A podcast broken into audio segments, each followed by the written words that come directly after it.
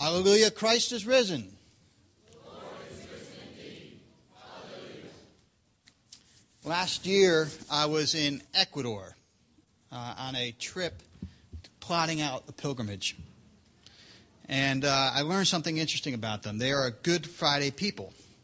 On Good Friday, uh, the churches are packed everywhere you go. But on Easter, on Easter, you can stroll right into church and easily find a pew. They obviously aren't familiar with All Saints. Uh, my friend down there told me she was surprised when she uh, first moved down there, and her Ecuadorian friends skipped Easter on uh, for the purpose of playing soccer. They didn't go to Easter Sunday services. They went and played soccer instead. And they were actually surprised at her surprise. You know, they, they said, listen, we, we already went to church on Good Friday. And and context has a lot to do with this. They have suffered in so many ways there as they have grown, trying to catch up with the so-called advanced societies, that they have reflected much on their difficulties in a theology that really focuses on sin and repentance. In a way, we can identify with that. We've spent a lot of time in self-reflection during Lent. This past week and Holy Week, leading up to and including Good Friday, we reflected on the Last Supper and the death of Jesus' cross, where all seemed lost.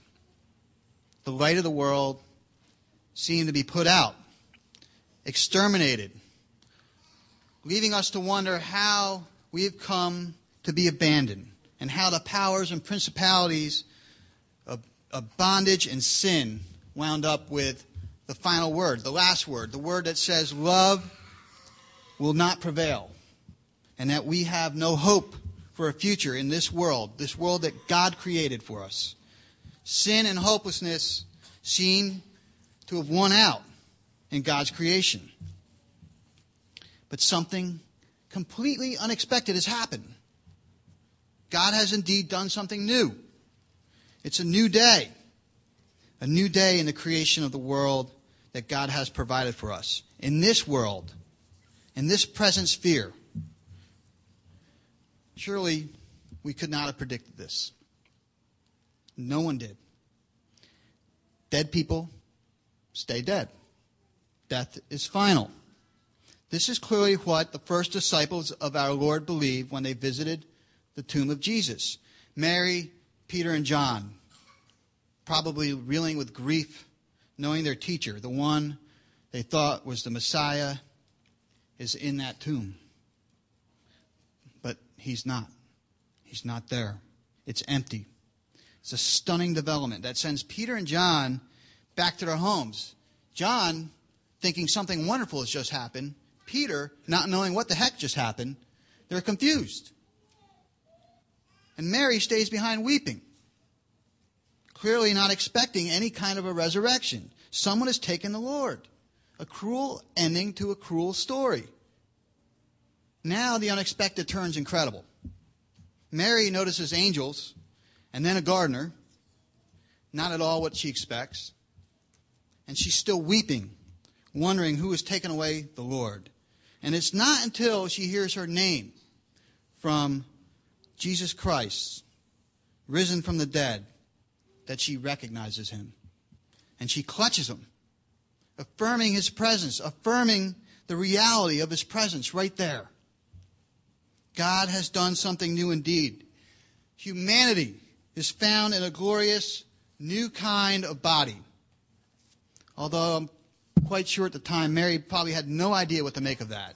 She probably floored, as we all should be. Now, as incredible as this seems, this passage affirms a physical resurrection of our Lord Jesus Christ, as does the rest of our New Testament.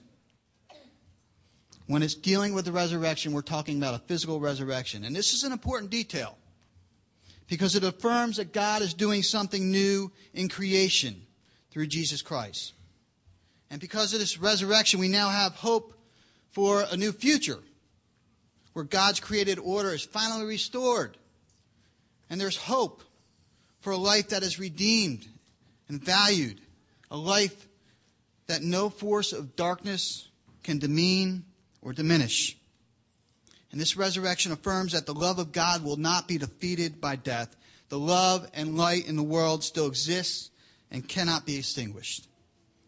And there's more to this wonderful news. Not only is this original Jewish hope for resurrection affirmed in Jesus, but our hope for the future is affirmed. God is recreating the world.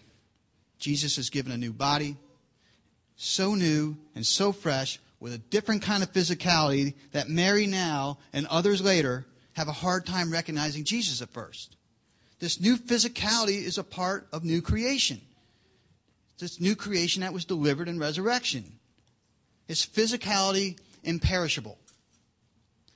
This new physicality is promised to us too. Paul mentions the first fruits of the resurrection as that is Jesus, as Jesus. But there will be more fruit. And it will be those who are in Jesus Christ. God is recreating the world, breathing new life into it. And one day this world will be recreated. And those in Christ will share in that creation. It will be a physical realm, and death and decay will be no more. Because we are in Christ, we share in this new creation. But the resurrection does more than just validate hope for new life eternal. It's given us real meaning and purpose to our lives. We are not lounging around waiting to die and float off forever, or waiting to die and come back again. We're to help bring about this new creation.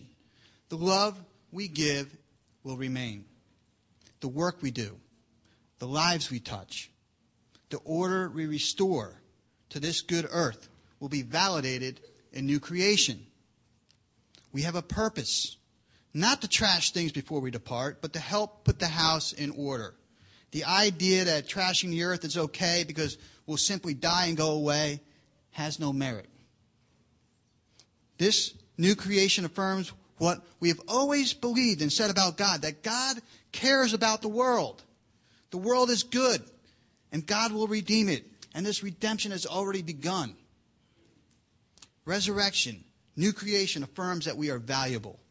The lives we touch are valuable.